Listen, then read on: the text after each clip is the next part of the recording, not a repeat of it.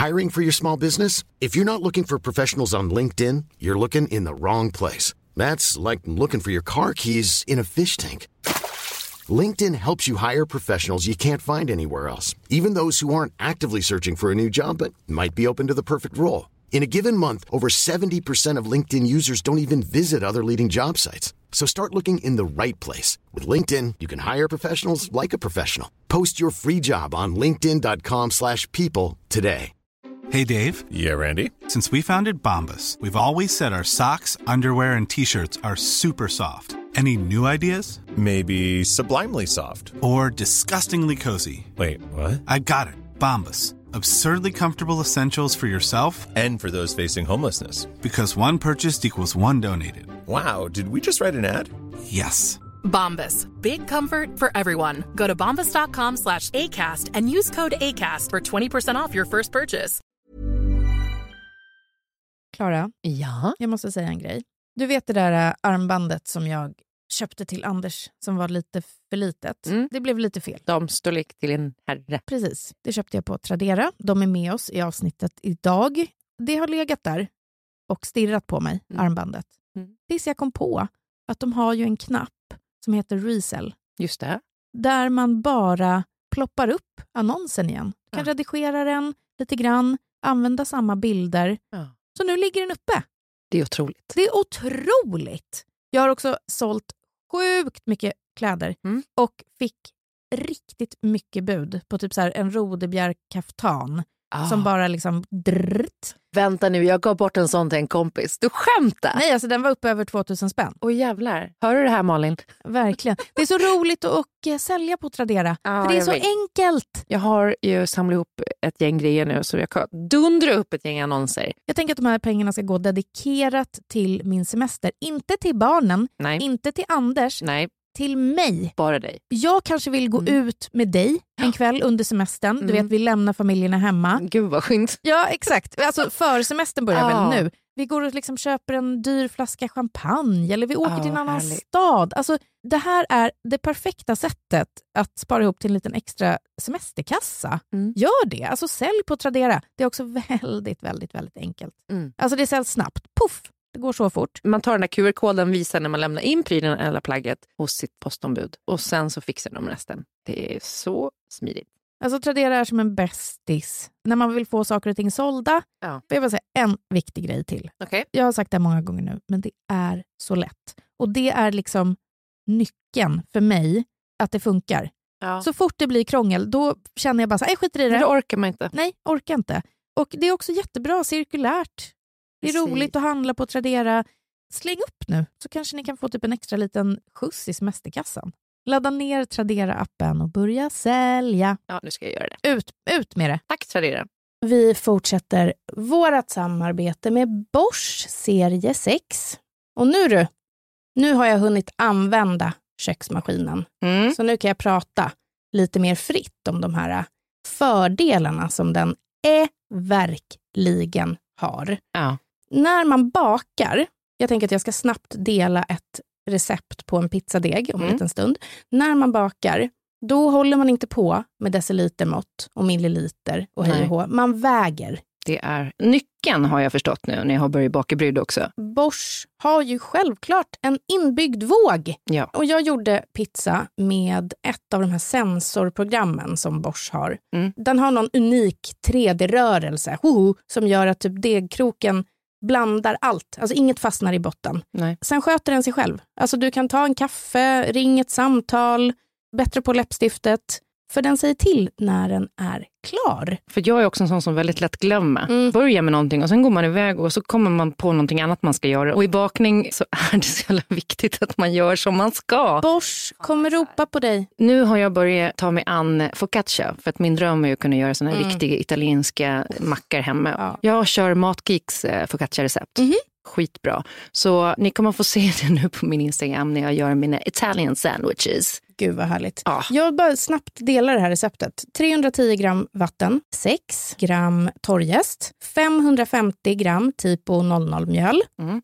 och 15 gram salt. Mm. Kör ihop vattnet och jästen först. Sen adderar man mjölet och saltet och så knådar Bosch serie 6-degen, elastisk och fin. Du kan googla Frida Lund pizzadeg. Ja, då kommer det upp. Det är jävligt gott. Och Bosch, det gör det enklare. Stort tack till Bosch. Varför ska jag ens finnas i köket längre? Du kan bara avgå. Ja. Jag blir sugen på att testa att göra pastadeg också, för jag hatar knåde. Oh, vad intressant. Ja, Det får du testa till nästa gång. det måste jag göra. Det här är Tabberaset, en podd med mig, Klara Doktorov och Frida Lund. I det här avsnittet har jag påbörjat en beef som kanske kommer att sluta illa. Jag håller på att planera livets fest. Och sen kommer du prata lite om ADHD, eller hur Frida? Ja, precis. Hur funkar det egentligen efter man har fått en diagnos? Och vad gör den här medicinen med en? Välkomna.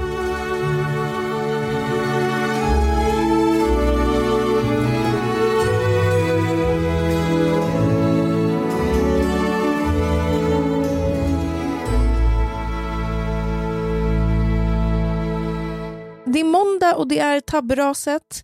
Jag tänker att om jag har fått DMs från folk som har lyssnat på förra veckans avsnitt så har du nog fått DMs. Jag har fått så mycket fina DMs och jag har inte hinnit svara på alla och jag tror inte att jag kommer hinna svara på alla. Eh, men det som slog mig också sen när jag lyssnade igenom, jag tror att jag lyssnar igenom det här avsnittet nu fem gånger per dag. För att det blir liksom i någon slags egen bearbetning. Mm. När man väl har klätt det där i ord och då när jag lyssnar igenom avsnittet och så jag hör när du pratar om eh, Elinas mammas begravning Mm. så märker jag att det var så mycket jag inte tog in när vi var på plats och spelade in avsnittet. Mm. Så, så rasande vackra beskrivningar och grejer och som jag inte ens... Jag var så skakig då när vi spelade in förra avsnittet och eh, nervös och sådär så att det var som att jag var frikopplad från verkligheten lite. Och kanske också för att man Ja. ska o- orka prata om någonting som fortfarande pågår. Verkligen. Men jag har också lyssnat på din del igen flera gånger och den är fantastisk. Och bara när du säger det där som jag aldrig ens har reflekterat över själv. När man är centrum för en, en begravning och har liksom blickarna i nacken. Mm. Tårar har fällts. Ska, vi, ska vi göra... Ska vi antingen slå vad eller ska vi typ göra en deal? Eller vad tänker vi om liksom gråt i dagens avsnitt? Jag tror inte jag kommer gråta idag. Nej, jag tror inte heller att jag kommer gråta idag. Och jag, jag ska också säga det att det var liksom förankrat med min kusin i förväg vad jag skulle prata om. Mm. Jag har fått meddelande från honom för han har lyssnat och han är väldigt glad och det gör mig så himla glad. För att även om det är en historia mellan oss så är det ju också någonting som jag vill berätta för hela världen. Mm, såklart. Om honom, om det han har fått stå ut med och att han ska få höra mig berätta för världen innan det liksom är för sent Ja. på något vis. kan vara märkligt att, att ta ett sånt beslut att prata om grejer som pågår här och nu. Men, och det var ju nervöst, men jag tyckte att det blev precis på rätt... Äh, jag vet inte vad man ska säga. Det kändes skönt i alla fall. Det blev väldigt fint. Och på tal om det då kan jag gå direkt in på mitt kalas. Mm. Och det är att jag nu ska hjälpa min kusin Adam att styra upp en födelsedagsmiddag för hans närmaste. Mm. Det känns fint och roligt att ha liksom någonting som... Visst, det är klart att det är fruktansvärt sorgliga tider, men att vi har någonting festligt som vi kan göra och se fram emot och, och fixa och dona. Och vad har vi för pynt? Vad ska vi käka? Det känns så otroligt glädjefullt ändå i allt Ja. det mörka på något vis. Ja, men det måste få göra det, tänker jag. Alltså det, må, det måste få finnas skratt Mm. och glädje även i det värsta. Ja. Mitt kalas är också någonting mörkt fast kul. Mhm. Jag tror inte jag pratat så mycket om ännu då en hemsk grej att min svärfar är väldigt sjuk. ja. Och det är oerhört eh, sorgliga tider här hemma och jag kommer säkert eh, få tillfälle att återkomma till det någon gång framöver. Men Nej, nej, nej, nej, nej. Du ska inte... Kan du dra det här?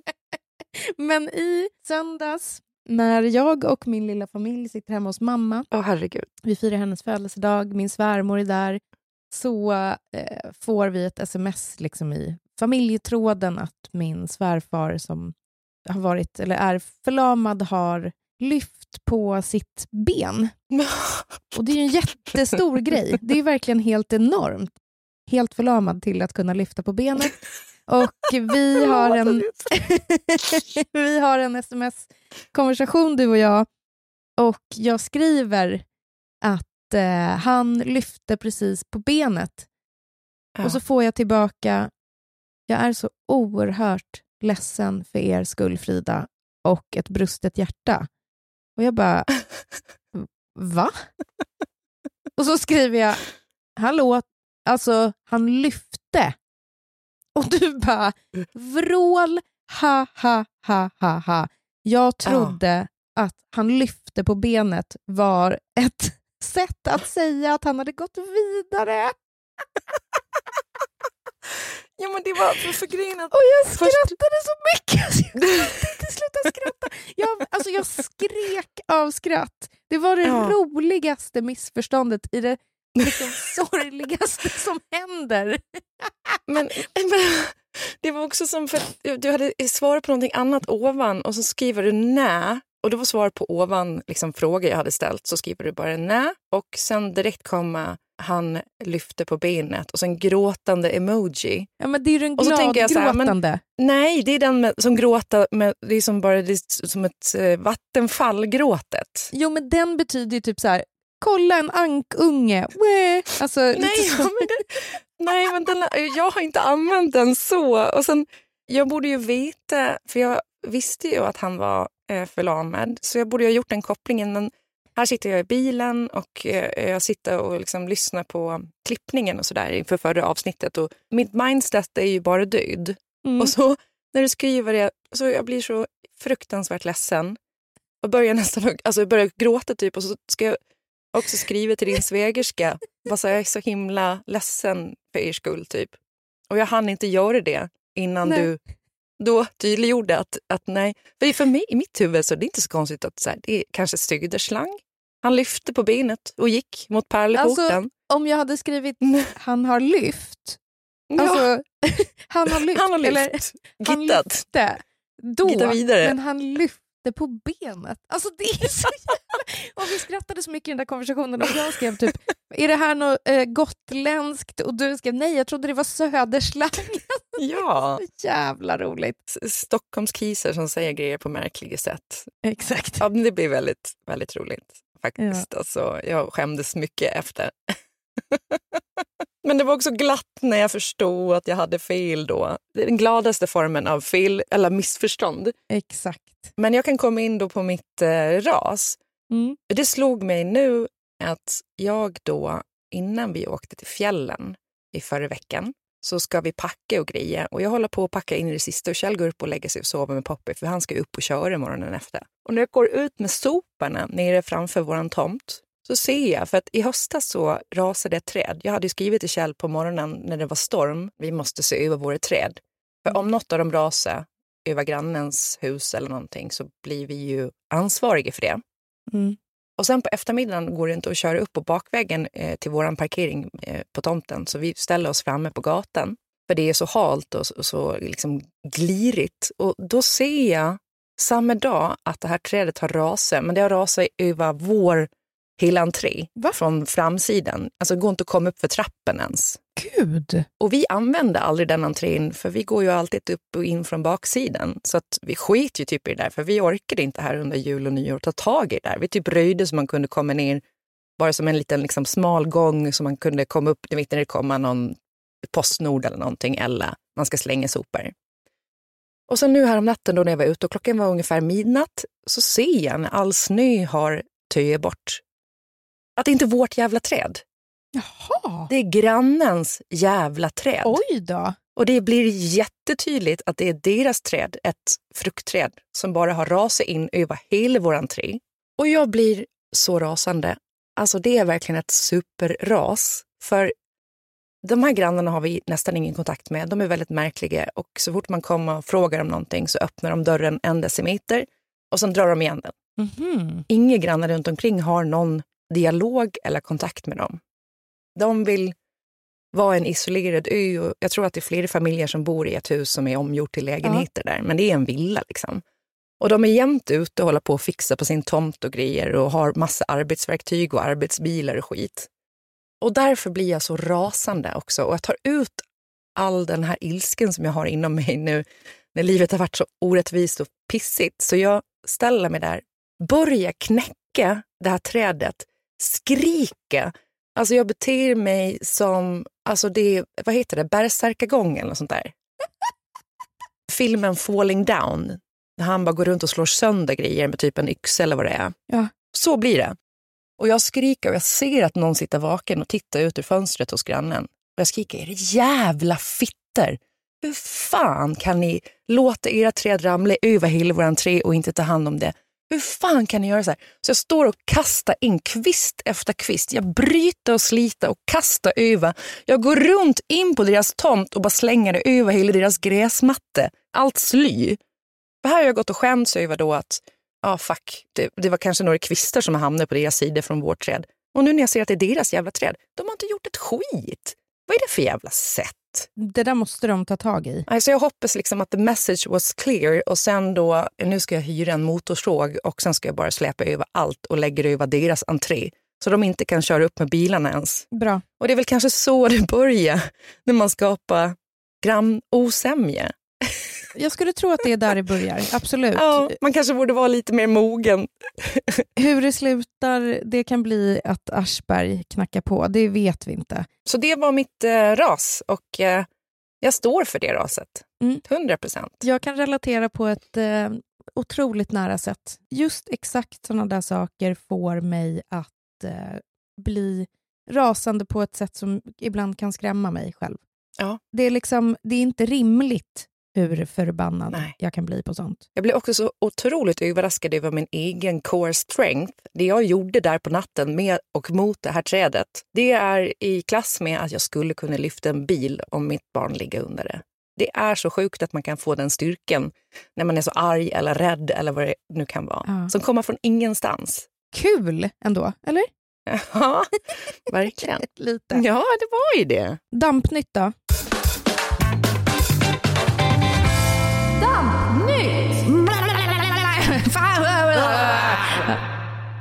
Eller ska jag kalla det för att försöka tämja sin damp?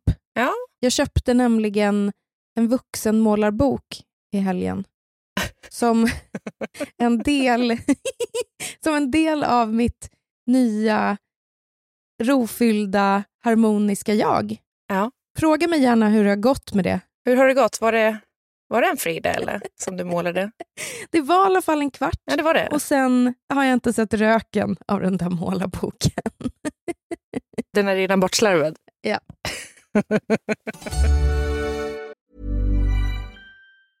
Many of us have those stubborn pounds that seem impossible to lose, no matter how good we eat or how hard we work out. My solution is PlushCare.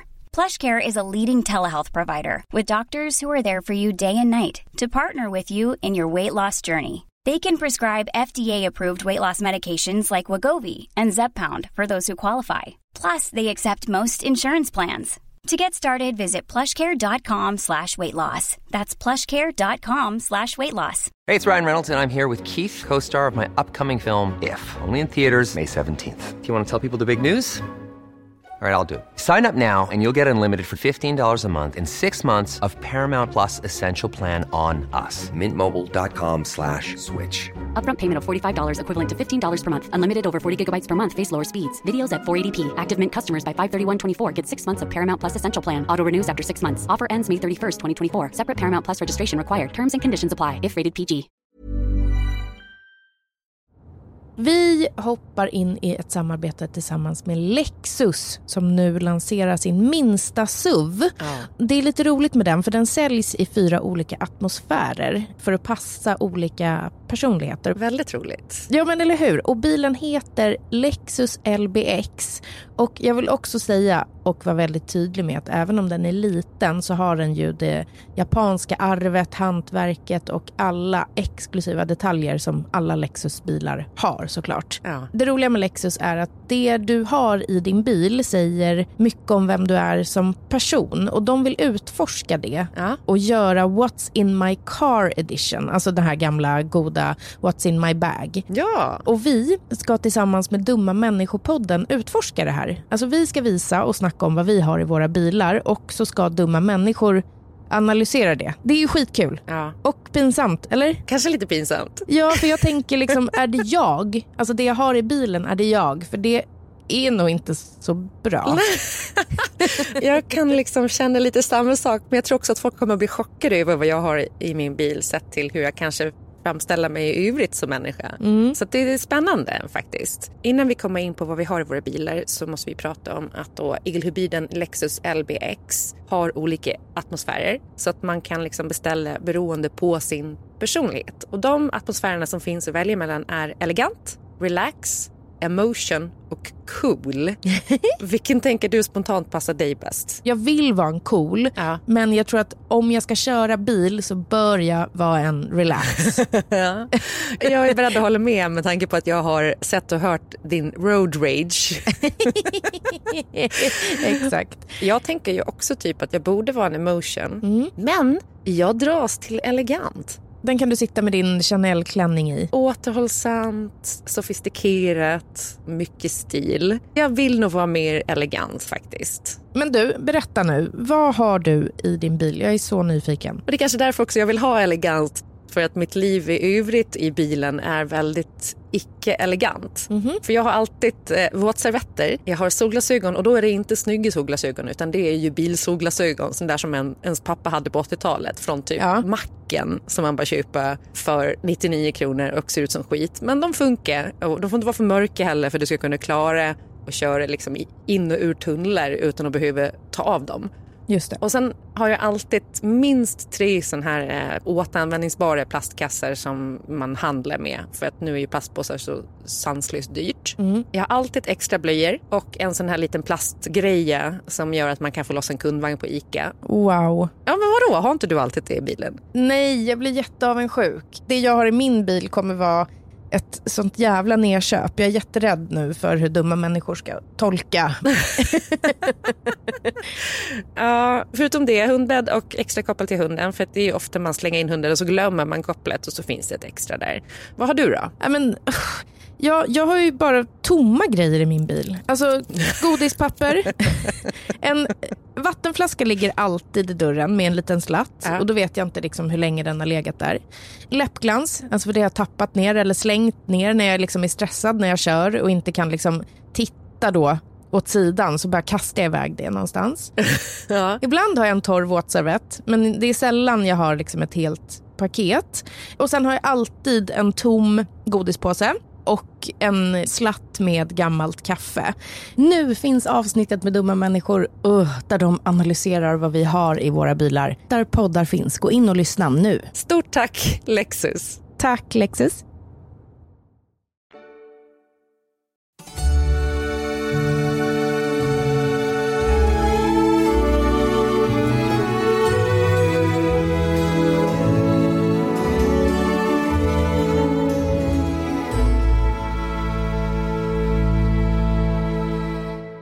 Det var fan piss svårt i skolan. Eller de ämnena jag tyckte var roliga, de aceade jag. Men allt annat var faktiskt svårt. Jag har liksom alltid läst texter från mitten och upp och sen ner. Om det är olika typsnitt eller olika storlek så har liksom den rutan som känns mest intressant lästs först. Oavsett om den har legat sist. Okej, så då ska jag inte så här fetmarkera grejer som jag skickar till dig eller? Nej, Nej. för då är det bara det jag läser tyvärr. Och jag har också alltid läst böcker genom att bara titta på en sida. Det har gjort att jag kan ha läst fem böcker på en vecka utan problem. Men det är ju helt sjukt. Det är ju sinnessjukt att du kan det. Det är ju typ alltså närmar sig fotografiskt minne, även om jag starkt betvivlar att du har fotografiskt jag har absolut inte det. Men det är ju åt det hållet ju. Ja, men lite. Men det, och det gör väl att jag har tagit med mig kanske det viktigaste, men sällan alla detaljer. Och mamma berättar att jag hade väldigt kort attention span när jag var liten. Det var bara vidare hela tiden, alltid vidare. Men jag var social, jag var rolig, en glad unge liksom. En liten undulat. En liten undulat. Flaxig. Jätteflaxig. Men så har det alltid känts som att jag ändå är fel på något sätt. Alltså varför har det känts fel att vilja något så mycket och inte fatta när andra inte är lika peppade. Och hallå, jag måste säga det här prick nu. Förlåt att jag avbryter, men om jag inte gör det så går jag sen runt med en känsla av att jag glömt någonting. Ja. Jag har väldigt, väldigt mycket energi. Men ganska stor del av den här energin går till att fungera som man ska i ett liv. Jag lägger jättemycket tankekraft på vardagen och pusslet och ändå så går det inte riktigt ihop. Och Jag tror folk tänker att jag kanske är den här roliga, om man får skryta, positiva personen och det är ju absolut så. Men det är också så att jag krattar så innerligt mycket för mig själv. Mm. Eller försöker kratta. Mm. Det finns liksom ingen direkt reglering i hur min energi ska användas, vilket gör att jag jätteofta racear som en galning för att sen ligga och stirra i ett dygn. Och eftersom det aldrig är lugnt på insidan så är det lika bra att köra full rulle på utsidan, för då matchar det ihop på något sätt. Ja. Mitt liv har gått ut på att ständigt söka nya kickar, eftersom det är det enda som får det att bli lugnt ett tag. Planer har lagts, bokats och gjorts, men de har alltid varit i en ständig förändring. Ska man flytta någonstans? Ska man plugga något? Ska man boka en resa? Ska man skriva en bok? Ska man skriva en till bok? Ska man starta ett företag? Jag kan liksom bara fokusera när jag känner mig pepp. Annars så rinner det ut i sanden. Och det har det verkligen gjort många gånger. Upp och ner-yogan, beatboxen, munspelet, friidrotten, simhoppen, fotbollen, handbollen, smyckestillverkningen, Åh. måleriet, möbelbyggandet, kombuchan och surdegen. Ofta kan det gå timmar där jag bara sitter och Ja, glor. Förlåt, jag kan inte sluta tänka på dig med ett munspel. Det är så jävla sjukt. Vem väljer att spela munspel? Hur ska jag lära mig det? Alltså, Det är det vackraste instrumentet som finns ju. Vet du vad mitt mål var? nej. Heart of Gold, munspelsdelen. Ja, ja, ja. Alltså Neil Young. Young. Ja, men för det är väl det enda förlåtande för munspel. Alltså liksom countryrocken har ju gjort något med munspelet. För mig är ju dragspelet vackert. det, vackraste. Det, det är så vackert. Och det är det man hör i den här Blink 182-låten som du hatar också. Fejda ut Klara, Oscar. Jag, jag kan inte prata om Blink. Och oboa. Oboa är så jävla vackert. Alltså den tonen som kommer ur en oboa, det är en ton sänd från himlen. Det är, ja, skitsamma. Munspelet. Det ligger i lådan.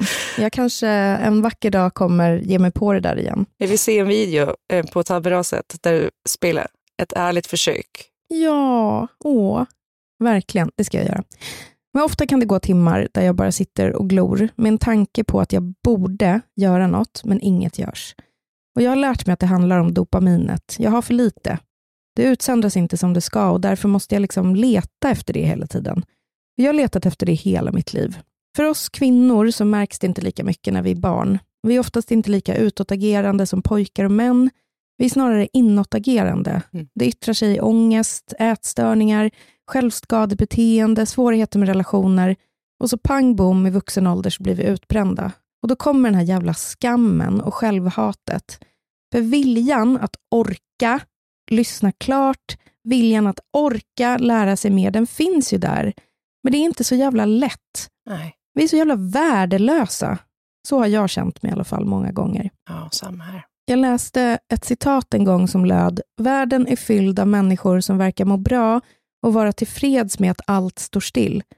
Och jag fattar ingenting av det. Jag fattar inte varför alla inte är lika peppade på det jag är peppad på. Jag fattar inte varför folk inte svarar på mejl och sms sekunden när de kommer. Jag fattar inte varför folk behöver betänketid på saker som låter roliga. Livet går väl ut på att ha roligt och att göra saker hela tiden så det inte blir tyst. För det blir ju ändå aldrig tyst. Mm. Jag zonar ut lätt. Man märker inte det om man inte känner mig. Men i möten så kanske jag går och tar en kaffe för att kroppen måste röra på sig. I samtal kan jag tappa tråden ganska fort om det är ointressant. Och Det är en av de där tråkiga egenskaperna. Och så måste jag röra på kroppen hela tiden. Om ingen rör på min kropp då. När Anders stryker på mig eller masserar mina fötter, pillar mig i håret, då blir det tyst och lugnt. Och det är så jävla skönt. Det är nästan som att jag flyter. Jag bara flyter runt på en madrass till klucket av havet. Kluck, kluck. Solen strålar, värmer upp hela min kropp och den är så avslappnad. Inte spänd som en fiolsträng, inte redo att resa sig. Den bara ligger där och böljar i takt med vågorna. Men så är det ju det att jag tappar fokus. Jag är så jävla bra upp till 90 procent. Alltså faktiskt grym på att komma på projekt, starta upp, jag är orädd. Men så ska saker och ting avslutas och jag kan inte. Min förläggare sa en gång, vi älskar dig upp till 90 procent, sen tappar vi dig. Ja, men då vet de ju nu. Ja, Då behöver du kanske liksom den extra skjutsen där, eller den hjälpen från någon annan då. verkligen. För det är ju så att det bara går inte. Om det inte är så att jag hittar någonting som jag tycker är roligt, då Ja. kan jag fokusera i timmar. Och jag har varit så jävla jobbig, eller jag är väl så himla jobbig och fel. Jag är liksom för mycket, för lite. Nej, inte för lite. För mycket. Och så känslig. Alla känslor som bara kommer utan att jag kan kontrollera dem. Rastlös är jag också. Ja, det är du. Hallå, kolla på mig. När är vi framme? Hur långt är det kvar? Fröken, jag är klar med provet. Alltså att åka tåg när vi fastnade för att eh, tåget framför hade växelfel eller vad det var. Jag hade typ hellre suttit där med en tvååring nästan. Alltså du hade sån panik. Hur kan vi inte åka nu? Hur, hur kan vi stå till? Hur fan, hur länge ska vi stå still? Då var jag också kraftigt bakis. Ja, det var det faktiskt. Och du hade väl liksom många anledningar att vilja komma hem också såklart. Jag tänkte mer på om jag inte hade varit bakis, hur jävla rastlös jag hade varit då. Men eh, Ja, så det här var liksom en bra dag ändå att stå still. ja, ja, 100 procent. Men jag fick liksom alltid skäll i skolan. Ja, alltså just för att jag var så jobbig. Så jävla jobbig. Alltså så jävla jobbig. Jag pratade, jag kunde inte vara still, jag var rörig. Bänken i skolan var rörig, skåpet rörigt, väskan är rörig. Var är min väska förresten? Hon som gjorde utredning på mig sa, du rör dig konstant, men du har hittat ett maner som gör att det ser naturligt ut. Det är ingen som märker att du aldrig är still. Och det stormar så mycket inuti oss kvinnor. Vi misstas för dryga och lata när vi bara försöker få ordning på allting. Ja. Jag har ju klarat mig genom livet, så är det ju. Men det har blivit en helt annan grej med två barn. Och jag tänker ofta, hur fan gör folk som inte har en Anders? Som räddar upp när man glömmer solkräm stövlar, packar blöjor, napp, sätta på en mössa, glömmer ett barn i porten, plocka ur hela diskmaskinen och inte bara neddelen, som tappar fokus, får tankerusningar, måste skriva ner en grej mitt i påklädningen, lämna matbordet. Var ska du? Ska du diska nu innan vi är klara? Alla de här jävla tankerusningarna. Jag får inte ihop det och jag är så jävla slut ibland av att bara få ihop det. Mm. Men det är en kraft också. Jag vet, många säger att man inte får säga så. Men jag kanske inte hade drivit tre företag om jag inte hade haft det. Kanske inte hade varit så orädd. Jag kanske inte hade varit så socialt kompetent. Jag kanske hade känt att saker och ting tar emot att göra, eller inte varit så bra på att dra igång grejer. Eller så har jag gjort allt detta trots att jag har en diagnos. För, för lite mer än ett år sedan så fick jag ADHD. Och Det som slog mig mest var att det har varit så tufft att alltid känna sig så himla annorlunda. För det jag inser nu är att jag har alltid känt mig annorlunda, men hur ska jag känna mig nu då? Ja. Jag började medicinera ganska direkt och det var verkligen wow. Alltså plötsligt blev det tyst, fast ingen killade mig på ryggen. Uppgifter som annars har känts helt omöjliga. Ja, jag pratar med dig, kvittoredovisningen. Hur fan kan något vara så jobbigt för övrigt? Alltså det har varit ta fram snaran jobbigt. Ta utlägg på privata kontot. De redovisar man ju aldrig för man orkar inte. Nej. Nej, men det är vidrigt. Jag kan liksom ta utlägg på mitt privata konto för att jag orkar inte med ett till kvitto. Mm. Men det gick. Månaderna gick bättre, jag kom iväg utan att ha glömt ett barn.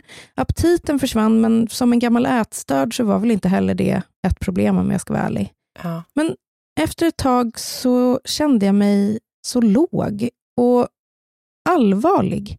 Jag blev avstängd. Alltså mina ryck och roliga liksom hopp och studs, den sidan som är jag, den peppiga och kanske knasiga, förlåt för uttrycket, men den sidan försvann och jag kopplade inte det till tabletterna först, jag kopplade det till livet. Det var tufft att få en diagnos och livet med två barn var tufft, mycket var tufft. Men i julas när jag blev så himla, himla sjuk, så var jag utan medicinen ett par veckor och då var det som att jag kom tillbaka. Alltså roliga jag. Plötsligt så märkte jag att jag stod liksom hoppade och studsade framför spegeln. Jag gjorde danser, jag eh, träffade mina gamla karaktärer. Karina från Malmslätt kom tillbaka till Ja. exempel. Hon hade varit borta? Hon hade varit borta länge, men hon tillbaka. Så klev jag på medicinen igen och då hände samma sak. Ja. Jag blev låg. Och I veckan hade jag möte med min ADHD-läkare. Och Då berättade hon att en av biverkningarna är att man blir allvarlig. Och jag är inte så himla allvarlig. Och nu vet jag inte riktigt hur jag ska göra. Vad är hönan och vad är ägget? Sätter jag det i rätt kontext? Ja, det, det tänker jag. Eller vadå, vad menar du? Om du inte var allvarlig så är det ju varken, då- är ju medicinen det som gör det. Då vet du ju det, så då är det ju inte hönan eller ägget antar jag. Nej, men jag vet liksom inte hur jag ska göra. Om jag bara ska kliva av helt och vara utan och morgnarna blir ett helvete igen och hjärnan börjar rusa igen. Men jag kanske blir gladare. Det måste ju på något sätt vara värt allt, eller? Jo, jag vet. Jag har ju samma frågeställning själv. Jag har ju haft min diagnos sedan 2010, så det är väl 14 år nu. Mm. Och jag medicinerade då i början, men jag slutade efter några år för att det kändes som att jag bara var en urkramad diskhandduk på något vis. Och sen nu i höstas så började jag igen för att det var liksom som att plötsligt så kom jag knappt ens upp ur sängen för att det fanns ingen kraft eller energi alls. Jag, var, jag kände mig som ett kolli, som en zombie, som en vandrande död på något vis. Det är väl fel uttryckt, men och nu är jag att så här, det finns så många jävla bra grejer med medicinen, men det är så mycket också som inte är bra. Mm. Ja, men för jag tycker att man alltid har ett litet sug. Eh, Det är suget efter nikotin. Jag började snusa igen när jag började med medicinen. Det är suget efter ett glas vin. Jag dricker oftare nu än vad jag gjorde förut. Men jag dricker inte våldsamt som jag gjorde förut. Jag gör glöm det. Glöm det, glöm det, glöm det. Glöm det, glöm det, glöm det. Ja, Som igår, vi sitter och dricker vin till middagen och så går jag och lägger mig klockan 20.30.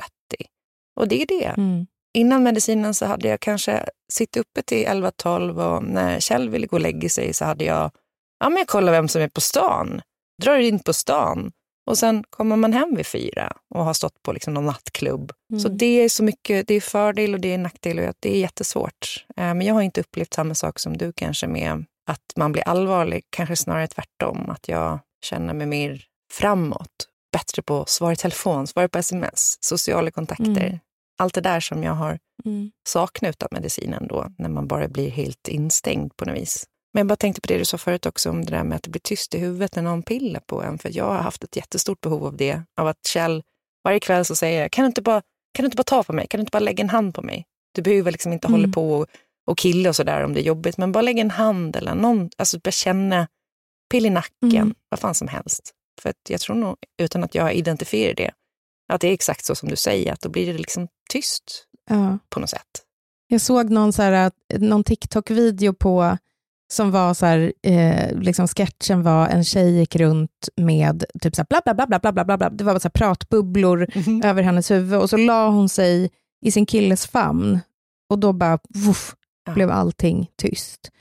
Ja, jag vet inte. Får inte alla ADHD nu för tiden, säger ju många. Och jag tycker att det är så jävla kränkande på något sätt och sårande att höra. För det är ingen fis i rymden. Alltså Nej. dels att genomgå en utredning, alltså ens familj ska vara med i det, ens partner ska vara med i det. Mm. Påbörja liksom den här försoningen med sig själv. För mig har det tagit typ ett år. Mm. Att klappa om lilla Frida, säga att det var inte ditt fel, du skulle bara behövt annat typ av stöd. Det är liksom ingen liten grej att få en diagnos. Nej. Man får inte en diagnos om livet inte är så pass problematiskt att det nästan är ohanterbart. Precis. Man ska sen leva med den här diagnosen. Ja, men Det är som att folk tror att man bara går in på liksom typ en undersökning och sen är man klar. Alltså det är en jättelång process ju, eh, med massa Verkligen. olika delar som man måste gå igenom och som inte är lätta. Och som, det är inte som att de bara är slabba eh, diagnoser till höger och vänster. Jag tror också nu har vi ett språk för att prata om de här svårigheterna på ett annat sätt som man inte hade förr. Mm. Vilket leder till att kanske fler får diagnoser också för att nu söker man hjälp för de här problemen. Exakt. Och för många kvinnor så har det liksom gått ett halvt liv där man bara har försökt att kratta och försökt att fixa, Ja. haft de här liksom inåt ag- agerande känslorna och undrat vad fan hela friden pågår och varför funkar allt för alla utom en själv. Och i liksom det offentliga ljuset där vi på något sätt befinner oss båda två är det inte heller så konstigt att jättemånga har ADHD. Nej. Alltså det är väl den perfekta platsen för alla med ADHD som har ett jättestort behov av att synas och snacka och gagga Mm. och dutta, Kreativa arbeten. starta upp projekt. Verkligen. Men det är ju det det är. Så det, jag tycker också att det kan vara så himla dumt, att folk är så dumma ibland. Mm. Sluta säga att alla får ADHD. Det är fan en jättestor grej. Och jag vet egentligen inte vad jag mer ska säga om det här än att jag är i någon form av process nu där jag liksom har identifierat någonting nytt hos mig själv. Det här allvarsamma som jag aldrig har upplevt förut. Och jag tycker inte om det. Jag vill inte. Nej. Jag vill vara liksom sprudliga om jag skulle beskrivit mig själv förut så är det liksom i ett hoppsasteg. Alltså så, Mm. så, alltså det är inte så att jag ständigt går omkring och är liksom dum och glad. Det vet ju alla ni som lyssnar på podden. Men jag, jag bara, jag bara så här, fan jag saknar mig själv. Jag saknar det här liksom roliga. Så att jag tänker att jag kanske ska liksom hoppa av ett tag nu och se Mm. vad som händer och hur det funkar. Jag tror du ska göra det. Jag saknar också hur jag var när jag inte hade ett nikotinsug. Dricker vin var och varannan dag, även om det inte blir några jättemängder. Alltså så här, det är bara, jag vet inte. Det är så svårt att sätta fingret på, men samtidigt, jag vill också så- koppla tillbaka till att det är inte lätt att få en diagnos och att det är en stor grej. Innan jag fick min diagnos, då hade jag ju gjort x antal turer in på psykakuten. För att jag Mm. mådde så fruktansvärt dåligt. Och sen efter jag fick min diagnos och har förstått mer om mig själv Mm. Och medicinerar i perioder och eh, jag tar antidepp eh, och det kommer jag nog göra för life eh, för att jag behöver den skjutsen av serotoninet. Så har jag inte varit på psykakuten någon mer. Det har inte behövts Nej. och jag har kunnat hantera mina känslor själv. Och man blir ju äldre Mm. också såklart. Men, men man förstår varför man reagerar på som man gör och varför det har blivit som man har blivit. Men du har ju svaret nu och då Mm. kör ut den. Och det är kanske inget som säger att, man, att du inte så här, när det verkligen krävs och det är någonting som är super liksom, tufft logistiskt eller ja, vad som nu hände, att du kan ta medicinen just den dagen. Jag vet att Mm. man, de vill ju att man ska ta den regelbundet varje dag. Men för vissa funkar det ju att inte göra det också. Vi kommer säkert ha tillfälle att återkomma till ADHD. Vi har inte lyft det så mycket. Liksom. Förutom dampnytt. Nej, inte om känslorna kring, nej. Vi har lyft det genom att ha varit. Damp. Ja, exakt. Jag tänker att vi kan liksom djupdyka lite i, i det. Och ni som lyssnar, om ni har några frågor kring ADHD, ställ dem till oss på tabberaset på Instagram, eller Mm, hur? Så kan det. vi liksom svara lite utifrån det. Tabberaset med en etta på slutet. Och sen kanske jag låter lite som en sån kränkt person nu som vi pratade om i avsnittet som heter En buss är också ett vapen, som fortfarande är ett av mina favoritavsnitt. jag kan bli lite provocerad när man märker att människor bara slänger sig till höger och vänster med en dampdiagnos som de inte har fått på papper. Ja, Det är bara jag och Absolut. min ADHD-hjärna eller det är bara jag och min damp och så ställer man följdfrågan, okej men när fick du diagnosen då? Nej, nej, nej, jag har ingen diagnos, men jag, jag skulle nog få en diagnos om jag gör en utredning. Och för det devalvera vikten av de som faktiskt har en diagnos och som Mm. har riktiga problem. För att i Mm. samma sekund som folk börjar kalla lite allt möjligt för ADHD och DAMP, så blir det som att vi också som har riktiga problem, det är bara lite så här lattjo, man kan ju faktiskt skärpa till sig. exakt. Jag blir frustrerad, för det är som att jag går inte runt och säger att jag sitter i rullstol när jag inte gör det. Alltså varför skulle jag göra det? Det är jättemärkligt. Bara för att jag har lite ont i ett ben. Jag vrickade foten Men- igår. Nej, men jag är ju i princip Nej, men- liksom, här kommer jag i min rullstol. Kolla mig. Fast du älskar ju att sitta, det har du ju sagt. Jag älskar att sitta. Det finns inget jag gör mer än att sitta. det. Sitt, halvligga och sitta. Att du sitter alltså, jättemycket, så att du kanske, liksom, du, du kanske skulle kunna säga att du har lite rulle i dig, eller? Ja, lite lagom. 10 procent rulle. No. Alltså, det känns ju också så här, om det värsta, det värsta skulle hända, men om det skulle hända att jag behöver sitta i rullstol. så skulle Kommer det vara okej för dig, eller? jag, skulle, alltså jag kan tänka mig värre grejer än det. Jag skrattar Alltså, inte kan- nu åt att sitta i rullstol. Eller jag skrattar inte åt att... Att jag förminskar liksom det fruktansvärda att vara liksom förpassad till en rullstol resten av livet. För det är ju fruktansvärt såklart. Och det måste vara så jävla Mm. tufft. Men skulle du vilja ha en rullstol hemma som du kan ta dig runt i i hemmet för att du tycker så mycket om att sitta? Alltså det går inte i och med att vi inte har Alltså det är ett gammalt hus som inte är handikappanpassat. Det har också varit, jag kommer ihåg när jag skulle ta hem ett medium för att kolla. När vi flyttade in skulle jag ta hem ett medium. För jag anade då att Kjells mamma var hos oss. Mm. Så när jag ringde honom live i Energy morgon så säger han också att han kan inte komma hem till mig för att han har precis hamnat i rullstol, vilket var jätteknasigt för vi sitter där i en livesändning och han säger det här. Och då är det inte som att man bara, jaha nej gud, ja, men, och går vidare, utan man bara, ja men vad har hänt nu då, vad har hänt där?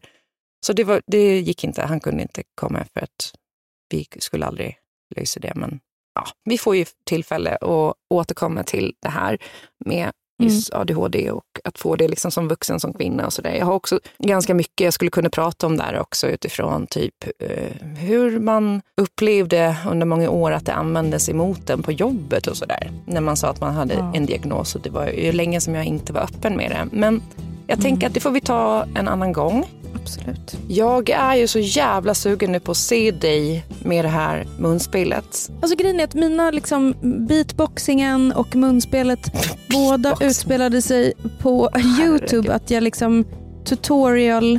Så jag kanske ska bara snabbt försöka lära mig, alltså nu när jag är utan ADHD-medicinen, snabbt försöka lära mig Heart of Gold och ehm, så slänger jag upp den Mm. på måndag helt enkelt. Nästa vecka så kommer vi prata lite Love is blind också. Jag har funderat Mm. kring eh, tendenser som man ser i de här olika paren som har bildats och inte bildats i poddarna i amerikanska Love is blind säsong 6. Om svartsjuka, om eh, att bli utsatt för otrohet när det är kompisar involverade och sånt där. Men jag tänker att vi tar det nästa vecka så, ja, ska vi spela lite Neil Young nu eller? Ja, men det gör vi. Vi går ut på Heart of Gold, den vackraste munspelsbiten som någonsin har spelats in. Tack för att ni har lyssnat. Vi hörs på fredag. Det gör vi. Hej hej.